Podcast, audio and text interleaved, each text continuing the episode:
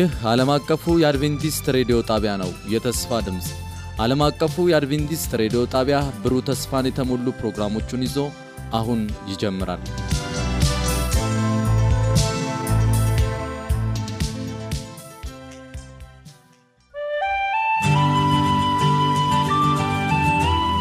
እንደምን ሰነበታችሁ ውድ አድማጮቻችን። ይህ ዓለም አቀፉ የአድቬንቲስት ሬዲዮ የአማርኛ ቋንቋ ስርጭታችን ነው። ውድ አድማጮቻችን እንደተለመደው የዚህን ሩብ ዓመት መርሃ ግብር የስድስተኛውን ሳምንት የመጽሐፍ ቅዱስ ጥናታችን ይዘን ቀርበናል። የዚህ ሳምንት መርሃ ግብር ርዕሱ በሰማይ ሀብት መሰብሰብ የሚል ይሆናል። ውድ አድማጮቻችን አብረውኝ ለውይይት ያሉትን ወንድምና እህቴን ላስታወቅና ወደ ጥናታችን እንገባለን። ወንድሜ ሙላት፣ እህቴ ትትና እንዲሁም ደግሞ በቴክኒክ ቁጥጥሩ ወንድማችን ኢራና አብሮን የሚቆይ ይሆናል። በውይይቱን ያብሬያችሁ ቆያለሁ። እንግዲህ ዛሬ የምናጠናበትን ዋና መነሻ ሀሳብ የምናገኘው በማርቆስ 837 ላይ እንደዚህ ይላል፣ ሰው ዓለምን ሁሉ ቢያተርፍ ነፍሱንም ቢያጎድል ምን ይጠቅመዋል? ሰውስ ስለ ነፍሱ ቤዛ ምን ይሰጣል? ይላል። ይህንን ሐሳብ እንደያዝን ደግሞ ሌላ ሐሳብ አለ። ይህም መዝገብ ባለበት ልብህ ደግሞ በዚያ ይሆናልና ይላል ማቴዎስ 621 እቴቴትና አጭር ጸሎት አድርጊልና እንጀምራለን። ጸልይ። በሰማይ ያለ ያውና ቅዱስ አባታችን እናመሰግንሃለን በሕይወት በጤና ስለተገኘን በዚህም መጽሐፍ ቅዱስን ልናጠና በአንድነት ስለሰበሰብከን እናመሰግንሃለን። አሁን ቃልን ስንከፍት አንተ የእኛንና የሚያዳምጡንን ልብ እንድትከፍት እንጠይቃለን። በመንፈስ ቅዱስህ አስተምረን። ይህ ሁሉ ጌታ ለጥቅማችን ለአንተም ክብር እንዲሆን እርዳን። በክርስቶስ በሕያው ልጅ ስም ብለህ አሜን። እግዚአብሔር ይባርክሽ እህቴ ትትና። እንግዲህ ውድ አድማጮቻችን ኢየሱስ ብልና ዝገት በሚያጠፉት ሌቦችም ቆፍሮ በሚሰርቁት ዘንድ ለእናንተ በምድር መዝገብ አትሰብስቡ፣ ነገር ግን ብልም ዝገትም በማያጠፉት ሌቦችም ቆፍሮ በማይሰርቁት ዘንድ ለእናንተ በሰማይ መዝገብ ሰብስቡ ማቴዎስ 619 20 ላይ ይላል። ይህን ማለቱ በዓለም ላይ ከሁሉ የሚበልጠውን ሀብት የማፍሰስ ስልት እንዴት እንደሆነ ሲያሳየን ነው። ኢየሱስ ሀብት ሥራ ላይ የማዋሉን ስልት እንዲህ በማለት ይደመድመዋል። መዝገብህ ባለበት ልብህ ደግሞ በዚያ ይሆናልና። ምን ማለት ነው? እስቲ ወንድሜ ሙላት ይሄኛው ስጋችን እጅግ ራስ ወዳድ ነው እንደምናውቀው አይደል? የዛሬም ብቻ አይደለም የሚያስበው ስለ ነገ ያከማቻል። ብዙዎቻችን በነገራችን ላይ የምናስቀምጠው እኮ ነገን በመፍራት ነው ነገን በመፍራትና እግዚአብሔርን ባለማመን።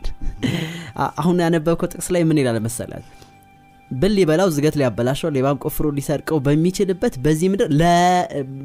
በዚህ ምድር ላይ ለራሳችሁ ሀብት አተከማችሁ ለራሳችሁ እኔነትን ማዕከል ያደረገ ኑሮ ለመኖር መቼም ገንዘብ ነው አይደል ሁሉም ነገር አይደል? ሰው በገንዘብ ሁሉም ነገር ያደርጋል። ይመስለናል እንደውም። አው ገንዘብ ብዙ ነገር ይሞላልን ይሆናል።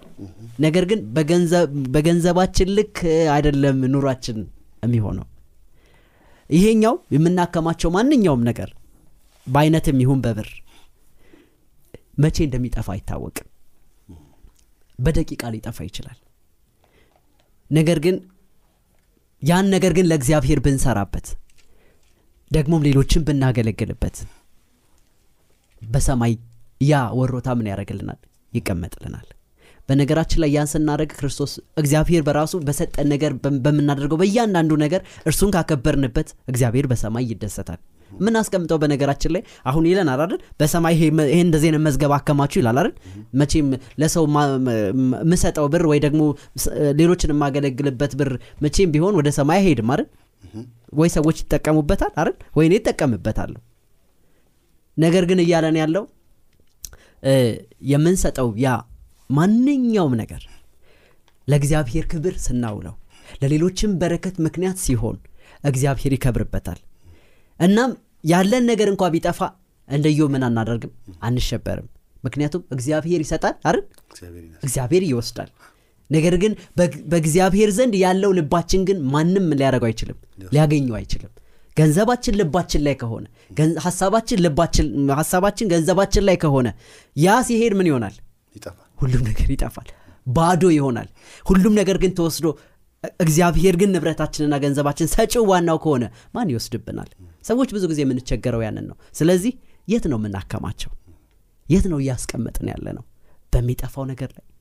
በሚጠፋው ነገር ላይ ነው አይናችን ያለው ወይስ የማይጠፋው ሰጪው ላይ የሚለውን ነገር እየነገረን ነው። አሜን። እግዚአብሔር ይባርከው ወንድሜ ሙላት። እህቴ ስትናጋር ልምጣ። ታዲያ እንዴት ነው በሰማይስ ገንዘባችን የምናስቀምጠው? አሁን ሙላትም ነክቶታል። በሰማይ ማስቀመጥ የሚለውን ሀሳብ ነው ያስቀመጠው። እንዴት ነው በሰማይ ገንዘባችን ሊቀመጥ የሚችለው? እግዚአብሔር የሰጠን ብዙ ሀብቶች አሉ በእጃችን የምናስተዳደራቸው ጊዜ አለ ገንዘብ አለ ሌሎች የሰጠን ሀብቶች አሉ። እነዛን ሁሉ ዘላለማዊ ውጤት ላላቸው ነገሮች ስናውላቸው ልክ አሁን ቀጥለን በምናያቸው ቅዱሳን ሰዎች እንደተፈጸመው በእኛም ህይወት ዘላለማዊ ለሆነው ነገር ላይ ስናውል የምንሰጠው ትኩረት የምንሰጠው ሪሶርሳችን የምናውለው ነገርን ለዛ በማዋል ነው ያንን በሰማይ መዝገብ ማከማቸት የምንችለው። እግዚአብሔር ይባርካችሁ። እውነት ነው። ልባችሁ በእግዚአብሔር መንግስት እንዲሆን ትፈልጋላችሁ ፍላጎቶቹ ይህ ከሆነ ገንዘባችሁን የዘላለም ሽልማቶችን በሚያጭድበት ቦታ አስቀምጡ። ጊዜያችሁን ገንዘባችሁን ጸሎታችሁን በእግዚአብሔር ሥራ ላይ አድርጉ። እንደዚህ ካረጋችሁ በስራው ከበፊቱ የበለጠ ፍላጎት ያድርባችሁና ልባችሁም ያንኑ ይከተላል። ገንዘባችሁን በላካችሁበት ቦታ ልባችሁ ይሆናል ማለት ይሄ ነው። ታዲያ በዚህ ሳምንት አሁን የምንወያያቸውን አሁን እንዳልሽው እቴትትና የምናነሳቸው ቅዱሳን አባቶቻችን የሃይማኖት ምሳሌዎቻችን እንዴት ነው ገንዘባቸውን በሰማይ ያደረጉት የሚሉት እናያለን። ወደ ወንድሜ ሙላት ልምጣ ኖህ እንዴት ነው ይህንን ሀሳብ ያስቀመጠው? በተለይ በዘፍጥረት 6 5 14 22 7 17ን ስናይ ኖህ እንዴት ነው ገንዘቡን በሰማይ ያደረገው? በዛ ዘመን አስቡት እንግዲህ ሰዎች የሚኖሩት ሰባት መቶ ስምንት መቶ ዓመት ነው አይደል? ዘጠኝ መቶ ዓመት ነው።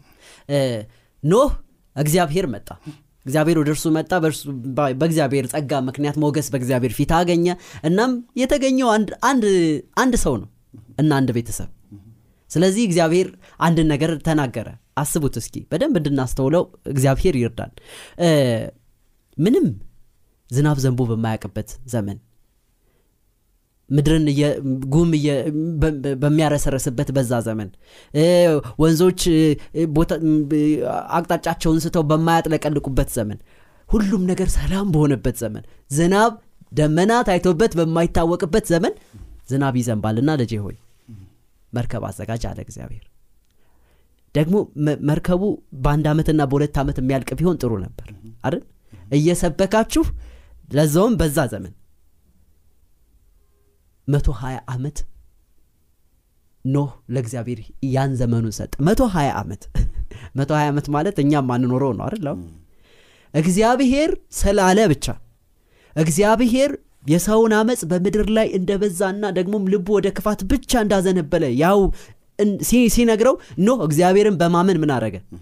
መቶ ሀያ ዓመት ሙሉ ለማን ሰጠ? ለእግዚአብሔር ሰጠ። ከእድሜያችን ላይ ብንጠየቅ ምን ያህል ዘመን እንሰጣለን ለእግዚአብሔር?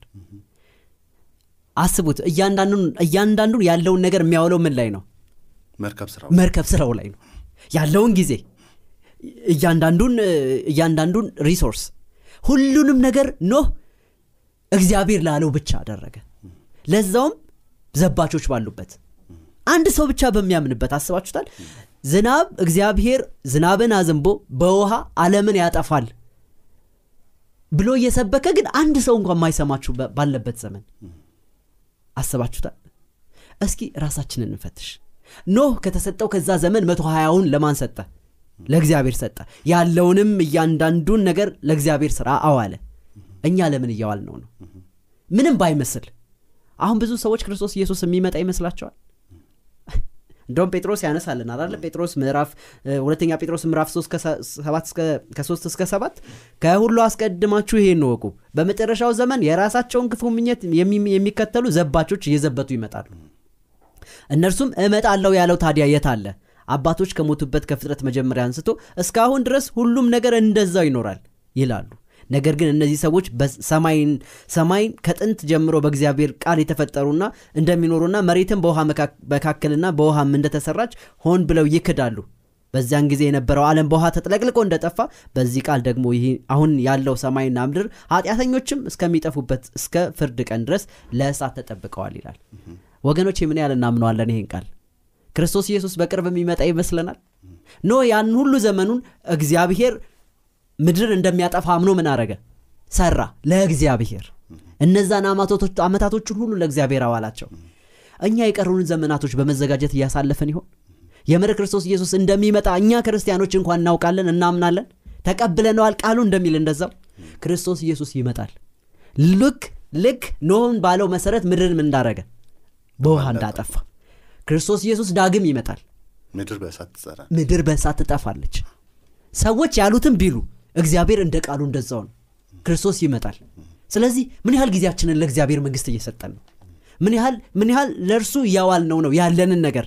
ቅድም እህቴ ትህትና እንዳለችው ጊዜያችንን ገንዘባችንን ያለንን እያንዳንዱን ነገራችንን ለእግዚአብሔር ምን ያህል ጊዜ እየሰጠው ነው?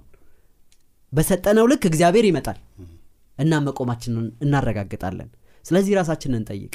ልባችን ቤት ነው ያለው ጊዜ የምንሰጠው ለማን ነው? ገንዘባችንን የምናውለው በምን ላይ ነው? በተሰጠን ነገር ላይ ባለቤት እንደሆነን ይሰማናል ወይስ ለእግዚአብሔር እየዋል ነው መሆኑን? እስኪ አድማጮች ራሳችንን እንጠይቅ። አሜን። እግዚአብሔር ይባርክ ወንድሜ ሙላት። ወደሚቀጥለው ሀሳብ ሊሄድ የሚቀጥለው ምሳሌ የሚሆንን ደግሞ አብርሃም የታማኞች አባት። እቴቴትና አብርሃም እንዴት ነው የእግዚአብሔርን በፍቅር መታዘዙ እንዲሁም ደግሞ ያለውን ነገር ትቶ መሄዱ ሀብቱን በሰማይ ማስቀመጥ ብለን የምንተረጉመው? ሌላስ ምን ምሳሌ ከአብርሃም ማየት እንችላለን የአብርሃም ታሪክ በጣም አስገራሚ ነው። ምክንያቱም የከፈለው መስዋዕትነት እግዚአብሔር ለመታዘዝ ልክ ከኑህ ያልተናነሰ ትልቅ እርምጃን የጠየቀ መታዘዝ ነበር ያሳየው። ና የአብርሃም ታሪክ የሚጀምረው በዘፍጥረት ምዕራፍ 12 ላይ ነው። እና እግዚአብሔር መጥቶ ምን ይለዋል? እንግዲህ በስሙ ይጠራውና አብርሃም አለው ከሀገር ከዘመዶች ከአባት ቤት ተለይተህ እኔ ወደማሳይ ምድር ውጣ አለው ይላል ዘፍጥረት 12 ቁጥር አንድ ላይ ማለት ነው። ከዛ ቁጥር ሁለት ላይ ምን ይላል እግዚአብሔር ቃል ገባለት። ታላቅ ህዝብ አደርግሃለሁ ባርክሃለሁም ስምህንም አከብረዋለሁ። ለበረከትም ሁን። ከዛ ቁጥር ሶስት የሚባርኩህን እባርካለሁ የሚረግሙህንም እረግማለሁ። የምድር ነገዶች ሁሉ በአንተ ይባረካሉ ብሎ እግዚአብሔር ተስፋ ሲገባለት እንመለከታለን። እና ከዛ ቀጥሎ አብርሃም ያደረገውን ቀጥሎ ያሉትን ቁጥሮች ብናነብ አብርሃም የት እንደሚሄድ ሳያውቅ ብድግ ብሎ ከተወለደበት ካደገበት ብዙ ነገሮች ትስስር ካለው ስፍራ እግዚአብሔርን በመታዘዝ ጥሎ ሲወጣ እንመለከታለን እና ያንን በማድረግ የት እንደሚሄድ ሳያውቅ በተስፋ እግዚአብሔር የገባለትን አገር ፍለጋ ተነስቶ ሲሄድ እናያለን እና በጣም ትልቅ ውሳኔ ነው። ማናችንን ይሄ የለመድነውን ስፍራ የለመድነውን ነገር እግዚአብሔር አዞኛል ብለን ተነስተን ብድግ ብለን ስንሄድ ሰዎች እንደው ስንነግራቸው ያምኑናሉ እግዚአብሔር እንዴት በቃ የሆነ ቅዠትም ራሱ ሊሆን ይችላል ብለው ሊፈትኑን ሁሉ ይችላሉ። ነገር ግን አብርሃም ያንን ሁሉ ተሻግሮ እግዚአብሔርን በመታዘዝ የት እንደሚሄድ ሳያውቅ ተነስቶ ብድግ ብሎ እንደሄደ እናያለን። እና ከዛም የዕብራውያኑ ጸሐፊ ያደረገውን ውሳኔ ሲገልጽልን ምን ብሎ ይናገራል? ከቁጥር ስምንት ጀምሮ አብርሃም የተባለው ይላል።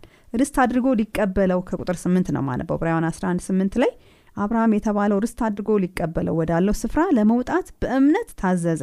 ወዴት እንደሚሄድ ሳያውቅ ወጣ። ለእንግዶች እንደሚሆን በተስፋ ቃል በተሰጠው አገር በድንኳን ኖሮ ያን የተስፋ ቃል አብረውት ከሚወርሱት ከይስሐቅና ከያዕቆብ ጋር እንደ መጻተኛ በእምነት ተቀመጠ። መሰረት ያላትን እግዚአብሔር የሰራትን እና የፈጠራትን ከተማ ይጠብቅ ነበርና ብሎ ይናገራል። እና የአብርሃም ትልቁ ተስፋ በቃ ምንም ትስስር ቢኖረውም የዛ የተወለደበት ስፍራ ትልቅ የሚጠብቀው አገር ግን የትን ነው እግዚአብሔር የሰራትን አገር ይጠብቅ ስለነበረ ነው። እና ስለዚህ በዚህ ምድር ያለው ማንኛውም ትስስር ከእግዚአብሔር ካዘጋጀው ጋር ሲመዛዘን ምንም ቦታ የሌለው እንደሆነ አድርጎ ቆጠረው ማለት ነው። ስለዚህ እግዚአብሔርን ለመታዘዝ ትልቁን እርምጃ ሲራመድ እናያለን ማለት ነው። ከዛም እግዚአብሔር የገባው ተስፋ ደግሞ ስናይ በእሱ እምነት ምክንያት እንግዲህ መጽሐፍ ቅዱስ የሚያበረታታን የእምነት አይነት አብርሃም የታዘዘውን አይነት እምነት ነው።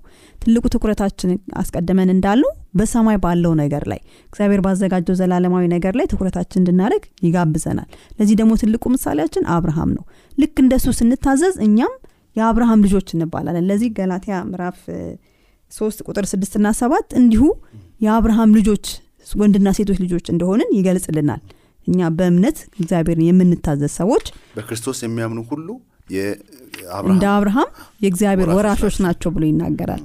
እና ይህ ትልቅ ተስፋ ነው። ምክንያቱም አብርሃም ያንን የከፈለውን መስዋዕትነት ለመክፈል በእምነት የምንታዘዝ ማናኛችንም ልክ አብርሃም በእምነት እንደጸደቀ ሮሜ ላይ እንደምናየው ታዘዘ። ከዛ በመታዘዙ ምክንያት በእምነት ጸደቀ ይላል።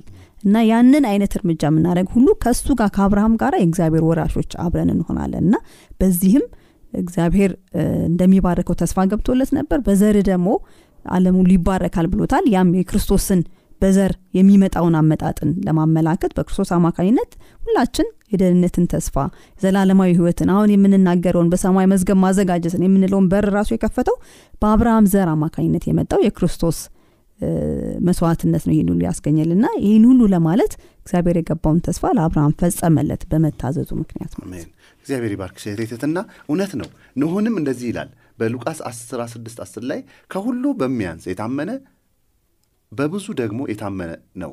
ከሁሉ በሚያንስም የሚያምፅ በብዙ ደግሞ አመፀኛ ነው። ኖህ በተሰጠው በመቶ ሀያ ዓመቱ በዛ ዕድሜ ውስጥ መቶ ሀያውን ታመነ፣ እግዚአብሔር ከጥፋቱ አዳ ነው። እንዲሁም ደግሞ አብርሃም ደግሞ ሁለተኛ ቆሮንቶስ 4 18 ላይ እንደዚህ ይላል፣ የሚታየው የጊዜው ነውና የማይታየው ግን የዘላለም ነው። ስለዚህ እነዚህ ትልልቅ አባቶች የእምነት አባቶች የወሰዱት ይህንን ጥቅስ ይህንን ትምህርት ነው ብለን መውሰድ እንችላለን። ወደሚቀጥለው ሀሳብ ልምጣ ወንድሜ ሙላት ጋር። ወንድሜ ሙላት ታዲያ አሁን የምንሄደው ወደ ሎጥ ነው።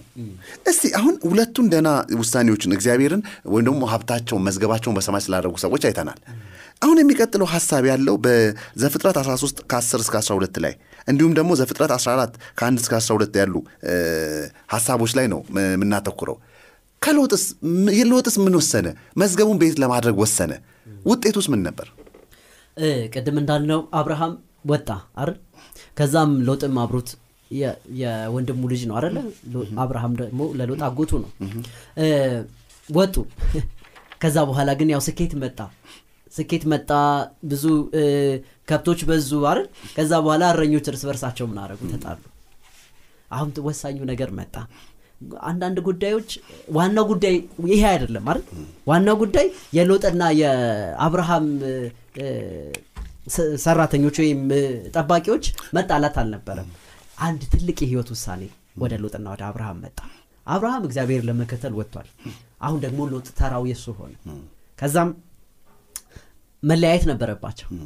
ከዛ አብርሃም ቅድሚያውን ሰጠ ለሎጥ ምረጣል አይደል?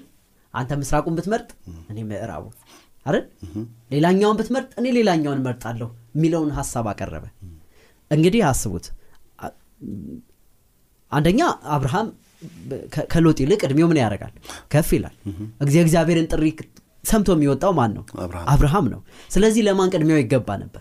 ለአብርሃም ይገባ ነበር። ነገር ግን ሎጥ ምኑን ወሰደ? ቅድሚያውን ወሰደ። ከዛ በኋላ ደግሞ ቅድሚያ መውሰድ ግድ የለም ይሆን አይደል? ደግሞ ቅድሚያ መውሰዱ ብቻ ሳይሆን ደግሞ የመረጠው ምርጫ እንዲህ ሆነ። ዘፍጥረት እንዳልከኝ ምዕራፍ 13 ከ10 ጀምሮ እንደዚህ ይላል ሎጥ አይኑን አቅንቶ ሲመለከት የዮርዳኖስ ረባዳ ሜዳ እንደ እግዚአብሔር ገነት በዞአር አቅጣጫ እንዳለው እንደ ግብፅ ምድር ውሃማ ቦታ ሆኖ አገኘው። እንዲህም የነበረው እግዚአብሔር የሰዶምና የገሞራን ከተሞች ከማጥፋቱ በፊት ነው። ሎጥ የዮርዳኖስ ረባዳ ሜዳ በሙሉ መርጦ ወደ ምስራቅ አመራ። ሁለቱ ሰዎች በዚህ ተለያዩ።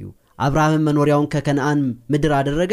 ሎጥ ግን በረባዳው ሜዳ ውስጥ ባሉት ከተሞች መካከል በሰዶም አቅራቢያ ድንኳን ተከለ። የሰዶም ሰዎች ግን ክፉዎችና በእግዚአብሔር ፊት እጅግ ኃጢአን ነበሩ ይላል። ሎጥ ምኑን አየ? ለምለሙን ስፍራ አየ። ሲመለከተው የእግዚአብሔርን ገነት የሚመስል ቦታ ነው። ለምኑ የሚመች? ለኑሮ የሚመች፣ ለከብቶቹ የሚመች ለምድራዊ አስፈላጊ ነገሮች ማሟላት የሚችል ነበር። ግን የእግዚአብሔርን መንፈሳዊ ነገር ግን ያጣ ቦታ ነበር። ጭራሽ አመፀኞችና ኃጢአተኞች ምን የሚያደርጉበት የሚኖሩበት እግዚአብሔር አረድ ቀን ቀጥሮ ሊያጠፋቸው ያሉ ሰዎች የሚኖሩበት ከተማን መረጠ። እስኪ ወገኖች ራሳችንን እንጠይቅ። ምርጫችን ምን ይመስላል? አይናችን እንዳየ ነው የምንመርጠው ወይስ እግዚአብሔርን አማክረ ነው? ራሳችንን እንጠይቅ። ብዙ ሰው ከማንጋ ከማንጋ ንግድ እንደሚሰራ አያውቅም። ብዙ ሰው የሚማረውን ትምህርት ለመምረጥ እንዲሁ ነው የሚገባው። ብዙ ሰው የሚያነበውን አይመርጥም። ብዙ ሰው እስኪ ራሳችሁን አስገቡ። ምርጫ የምንቸገረው በምን ጉዳይ ላይ ነው? አንዳንዴ ለአይናችን መልካም መስሎ የታየን ነገር መጥፊያችን ይሆናል።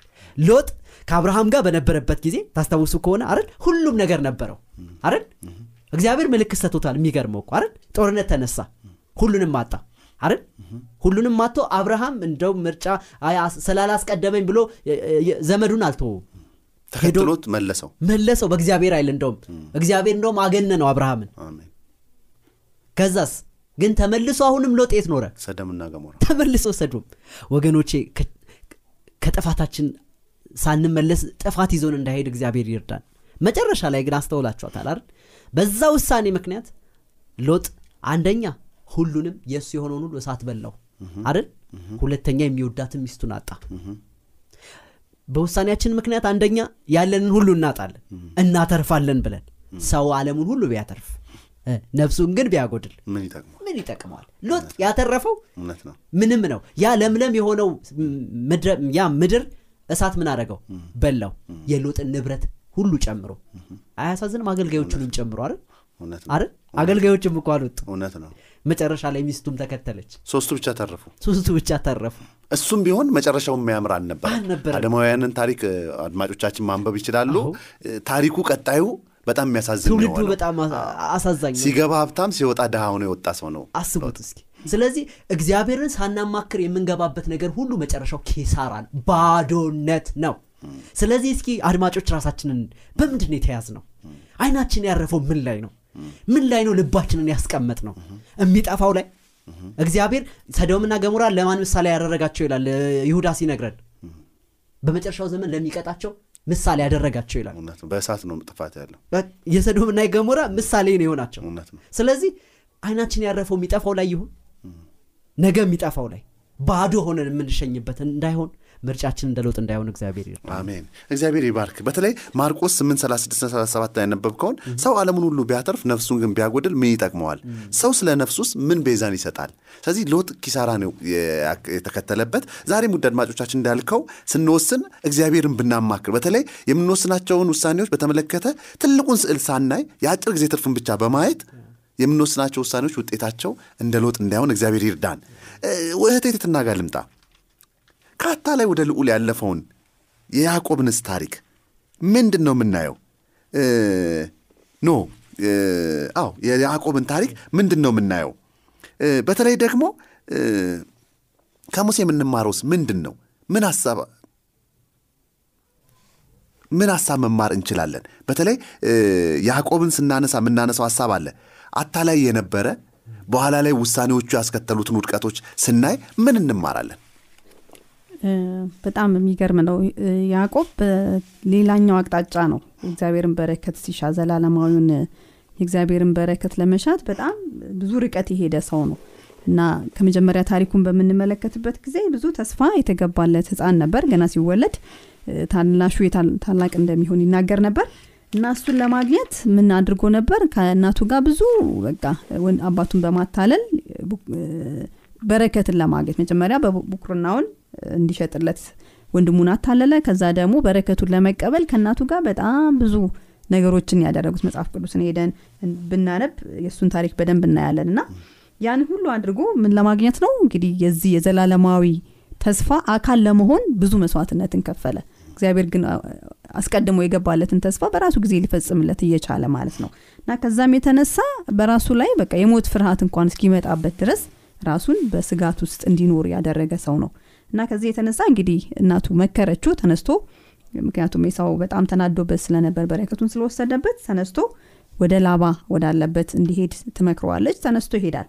በሄደበትም ጊዜ እንግዲህ በመንገድ ላይ እግዚአብሔርን በንስሐ ሲገናኝ እናየዋለን ያን ሁሉ ጊዜ ቆየ እንደገና ለ20 ዓመት ከላባ ጋር ለሁለቱ ሚስቶች ሲገዛ ነበር እንደገና ለከብቶቹ ቆይቶ መመለስ ነበረበት ወደ ከናን እግዚአብሔር ተስፋ ወደ ገባላቸው ምድር ማለት ነው። እና ሲመለስ ያታለለው ማታለል ደርሶበት በኋላ አዎ ብዙ እሱም አታለለ እሱም ተታለለ። እሱም ተታለላው ደጋግሞ እንደውም ላባ አታለለው ውድ አድማጮቻችን ይህን ክፍል እንድታነቡት እንጋብዛቸዋለን በጣም አዎ ዘፍጥረት ከምዕራፍ 30 ከምዕራፍ 28 ጀምሮ ይህን በደንብ ማየት ይቻላል እና ከዛ ሲመለስ ያለውን ታሪክ ነው ዛሬ እንግዲህ የምናየው። ያዕቆብ ሲመለስ መጀመሪያ አታላይ ነበረ። ከአታላይነቱ እንግዲህ በአታላይነቱ ምክንያት ቡኩርናን ወሰደ በረከትን ወሰደ። ሲመለስ ግን እንዴት አይነት ሰው ሆኖ ተመለሰ የሚለውን በምናይበት ጊዜ ያንን ማንነቱን የቀየረለት አንድ በጣም ወሳኝ የሆነ ክስተት ተፈጥሮ ነበር በህይወቱ ምክንያቱም እንግዲህ ኤሳው እየመጣብህ ነው ሲባል በጣም ተጨነቀ። ሊያጠፋኝ እንደሚችል ሊያጠፋው እንደሚችል ያው ይገምታል መጀመሪያውን እሱን ፈርቶ ስለነበረ የሸሸው። እና በጣም ኃይለኛ የሆነ የጸሎት ጊዜ አሳልፎ ነበር። የጭንቀት የጸሎት ጊዜ እና ይሄንን የምናገኘው በዘፍጥረት ምዕራፍ 32 ከ22 እስከ 31 ድረስ ባለው ነው። እና እንደዚህ ቶሎ ብለን ብናነበው እንደዚህ ይላል። በዛች ሌሊት ይላል ተነሳ ሁለቱ ሚስቶቹና ሁለቱም ባሪያዎቹን አስራ አንዱንም ልጆቹን ወስዶ ያቦቅ ወንዝን ተሻገረ ወሰዳቸውም ወንዙንም አሻገራቸው ከብቱንም ሁሉ አሻገረ። ያዕቆብ ግን ይላል ለብቻው ቀረ አንድ ሰውም እስከ ንጋት ድረስ ይታገለው ነበር። እንዳላሸነፈውም ባየ ጊዜ የጭኑን ሽሉዳ ነካው። ያዕቆብም የጭኑን ሽሉዳ ሲታገለው ደነዘዘ እንዲህም አለው ሊነጋ ቀላልቷልና ልቀቀኝ እርሱም ካልባረከኝ አልለቅህም አለው። እንዲህም አለው ስም ማን ነው እርሱም ያዕቆብ ነኝ አለው። አለውም ከእንግዲህ ወዲህ ስምህ እስራኤል ይባላል እንጂ ያዕቆብ አይባልም። ከእግዚአብሔርም ከሰው ጋር ታግለ አሸንፈሃል ብሎ አሸንፈሃል አሸንፈሃልና ያዕቆብም ስምህን ንገረኝ ብሎ ጠየቀው። እርሱም ስሜን ለምን ትጠይቃለህ አለው። በዚያን ስፍራ ባረከው። ያዕቆብም እግዚአብሔርም ፊት ለፊት አየው። ሰውነቴም ድና ሲል የዚያም ቦታ ስም ጵኔል ብሎ ጠራው ብሎ ይናገራል እና ያዕቆብ እንግዲህ እንዳሉ ታሪኩ በአታላይነት የተሞላ ያዕቆብም የሚለው ስም አታላይ የሚል ነው።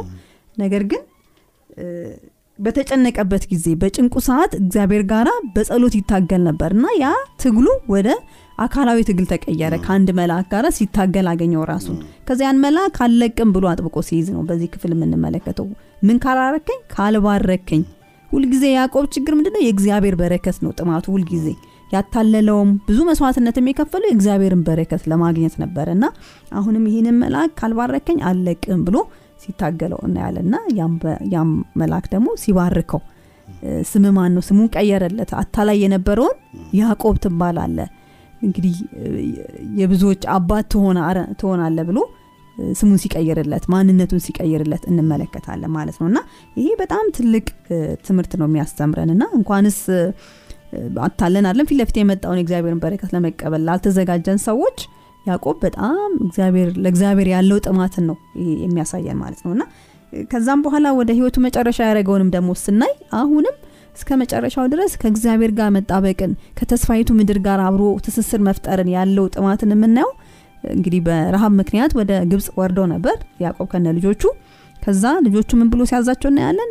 ወስዳችሁ ቤት ቅበሩኝ ይላል። በከናን እዛ አባት እንግዲህ አያቱ አብርሃም የዘገዛት የመቀበሪያ ስፍራ ነበረች ዋሻ እና በዛ ስፍራ ወስዳችሁ ቅበሩኝ ብሎ ይናገራል ና በዛ ያዕቆብ አብርሃም እና ሳራ ተቀብረዋል። እንደገና ይስሐቅና ርብቃ በዛም ተቀብረዋል። ከዛ ደግሞ እሱም የመጀመሪያ ሚስቱ የሆነችው ሊያን በዛ ቀብሮ ነበርና እሱም እዛ ሲቀበር ለመቀበር ኃላፊነት ልቡ ያለበትን ቦታ ነው የሚያሳየው አሁንም። በጣም አሁን የተስፋውን ቦታ still አሁንም በቃ ከእግዚአብሔር ከመረጠው ዘር ግንድ ጋር አብሮ መጣበቅን ነው እሱ የፈለገው። ሲቀበሩም በተቀበሩበት ቦታ መቀበርን ነው የሚፈልገው። እና ያዕቆብ ምን ያህል የእግዚአብሔርን የበረከት ሰማያዊውን መዝገብ እንዴት እንዳሻ በዚህ ማየት እንችላለን ማለት ነው። እና ከሱ የምንማረው ምንድን ነው በጣም አታላይ ቢሆንም ምንም ቢሆንም ብንሳሳትም እግዚአብሔር ያንን ይቅር ብሎ እንደገና የሚባርክ አምላክ ነው። ባርኮታል። ከአታላይነት እግዚአብሔርን ወራሽ አድርገው የእግዚአብሔር ወራሽ አድርጎታል። እና እኛንም በብዙ ውድቀታችንም ይቅር ብሎ በብዙ በረከት የሚባርከን አምላክ ነው እግዚአብሔር። እና ለእግዚአብሔር እንዲህ አይነት መሰጠትን እንድንሰጥ ከያዕቆብ እንማራለን አሜን። እግዚአብሔር ይባርክሽ እህቴ ትትና በጣም ትልልቅ ሀሳቦችን ነው። ውድ አድማጮቻችን ቅድም እንዳልኳችሁ በጣም የሚማርክ ሀሳብ አለው እዚህ ጋር። ከሰዓት አንጻር እዚህ ጋር እያቆምን ነው። እንዲሁም ከመልአኩ ጋር ጋር ከሰውም ከእግዚአብሔርም ይላል። ያስ መልአክ ማን ውድ አድማጮቻችን ያ የተገናኘው ማን ነው? ያዕቆብ ምን እያለ ነው? እግዚአብሔርን ፊት ለፊት አየሁት። ነፍሴም እንዲሁም በእንግሊዝኛውም ይላል? my life preserved ይላል። ህይወቴም ሳትጠፋ ቀረች። ምክንያቱም ኃጢአተኛ እግዚአብሔርን አይቶ መጥፋት ነበረበት። ግን ከእግዚአብሔር ጋር